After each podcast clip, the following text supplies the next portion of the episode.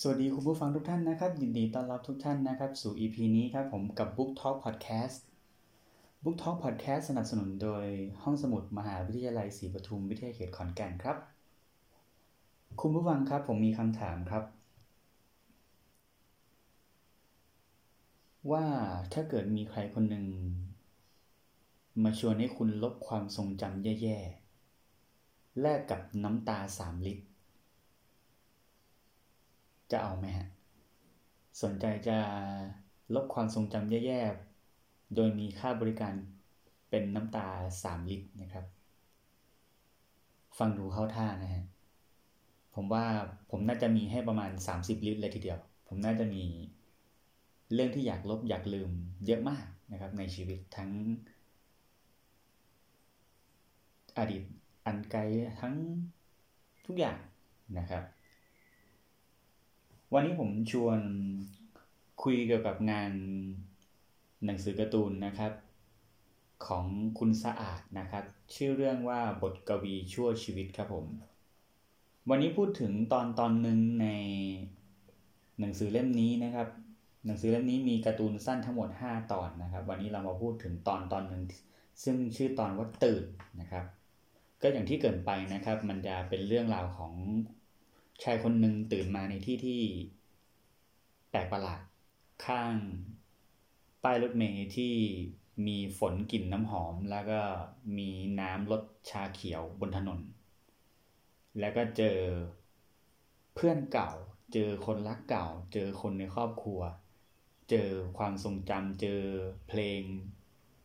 บางเพลงที่เขาใช้ฟังในอดีต แล้วมันมีความหมายกับเขามาก และ ก็มีชายคนหนึ่งมา แนะนำบริการลืมความทรงจำลบความทรงจำนะครับ นึกถึงเรื่องไอ้นี่ครับนึกถึงเรื่องหนังเรื่อง MIB นะครับที่เป็นแบบว่าทำภารกิจเสร็จปุ๊บต้องลบความทรงจำผู้ที่เห็นเหตุการณ์ ในการปฏิบัติการตามล่าเอเลี่ยน จะต้องไม่ให้ใครรู้เห็น ก็จะมีเป็นแท่งฟับยิงปุ๊บแล้วก็เราก็จะลืมความทรงจำที่เกิดขึ้นล่าสุดอะไรอย่างนี้ แต่นี้ก็จะเป็นเครื่องลบความทรงจำที่ไม่ดี เฉพาะแค่ไม่ดี แล้วก็อัตราค่าบริการก็น้ำตา 3 ลิตรนะครับ เป็นเพราะเรื่องน่าสนใจครับ ก็ระหว่างทางของเรื่องเขาก็จะเล่าไปถึงว่า เออเขาอยู่กับเพื่อนเก่านะ เพื่อนที่ไม่ได้เจอกันนานรวมถึงเพื่อนที่เสียชีวิตไปแล้วตั้งแต่เด็ก อะไรอย่างนี้แล้วเขาก็พูดแบบประมาณว่าเออดีแล้วนาะที่นายจากไปตั้งแต่ยังเด็ก เพราะว่าพอโตมาชีวิตมันโหดร้ายกว่าที่ตอนเป็นเด็กเยอะเลยอะไรอย่างนี้ แต่ในขณะที่คนเป็นเด็กเองก็เถียงไม่เอาอยากเป็นผู้ใหญ่จะได้แบบเป็นอิสระจะได้แบบนอนตื่นสายได้ จะได้นอนดึกได้ จะได้ทำอะไรตามใจโดยที่แม่ไม่แม่ไม่ว่าอะไรเงี้ยแล้วก็พอเขาไปเจอกับคนรักเก่า เขาก็อยากจะลบความทรงจำเกี่ยวกับ ความรักที่เพิ่งผ่านพ้นไป อะไรอย่างนี้นะครับ แต่พอเขาคิดไปคิดมาเขาตัดสินใจที่จะไม่ลบ เพราะว่า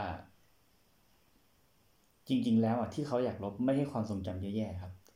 แต่มันเป็นความทรงจำดี ๆ ที่เขานึกถึงแล้วเขาเจ็บปวด เพราะมันไม่มีแล้ว สุดท้ายแล้วไม่ว่าจะเป็นเรื่องเพื่อน เอ่ยเรื่องความทรงจำเกี่ยวกับคนรัก ความสำเร็จ ความล้มเหลวครอบครัวที่เรารู้สึกเจ็บปวดอาจไม่ใช่ความทรงจำแย่ๆครับ ที่เรารู้สึกเจ็บปวด อาจจะเป็นความทรงจำดีๆ ที่มันไม่เกิดขึ้นในตอนนี้ นั่นทำให้เราเป็นทุกข์ผมว่าเราทุกข์กับสิ่งที่มันเคยมีมากกว่าสิ่งที่เราไม่มีด้วยซ้ำแล้วคุณผู้ฟังนะครับ คิดแบบไหน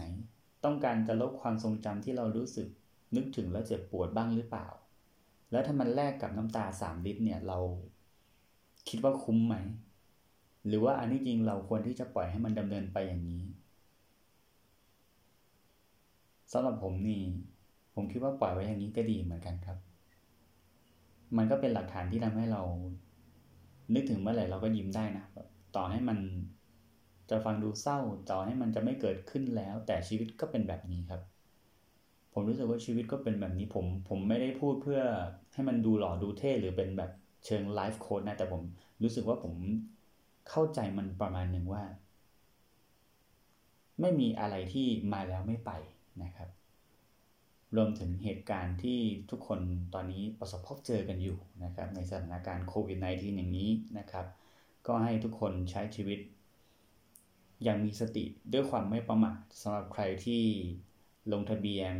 มีเกณฑ์เข้าขายลงทะเบียนไปเมื่อสัปดาห์สองสัปดาห์ที่แล้ว แล้วได้เงินก็แสดงความยินดีด้วย แล้วก็ใช้มันอย่างคุ้มค่านะครับ และก็น่าเห็นมีประเด็นดราม่านะว่าแบบ คนที่ควรจะได้ก็ไม่ได้ คนที่ไม่ควรจะได้ดันไปลงทะเบียนแล้วได้อะไรอย่างนี้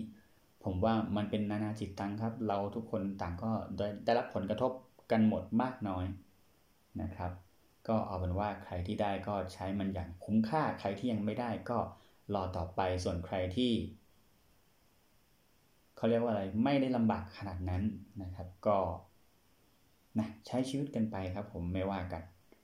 ขอให้คนมีความสุขกับช่วงนี้นะครับ แล้วก็เป็นกำลังใจให้กับทีมแพทย์ทุกๆท่าน เป็นกำลังใจให้กับทุกคนที่ต่อสู้กับปัญหานี้ไปด้วยกัน เราจะผ่านมันไปด้วยกันในสักวันครับ อย่างที่ผมบอกแล้วครับ ไม่มีอะไรที่มาแล้วไม่ไป ไม่ว่าจะเป็นความทรงจำดีๆ ที่งดงามความทรงจำที่เลวร้ายที่เรารู้สึกเจ็บปวดที่เรานึกถึงมัน สุดท้ายแล้วมันก็เป็นแค่ช่วงชีวิตหนึ่งที่มันจะผ่านพ้นไปในสักวันนะครับ ขอบคุณที่ติดตามรับฟังครับ สวัสดีครับ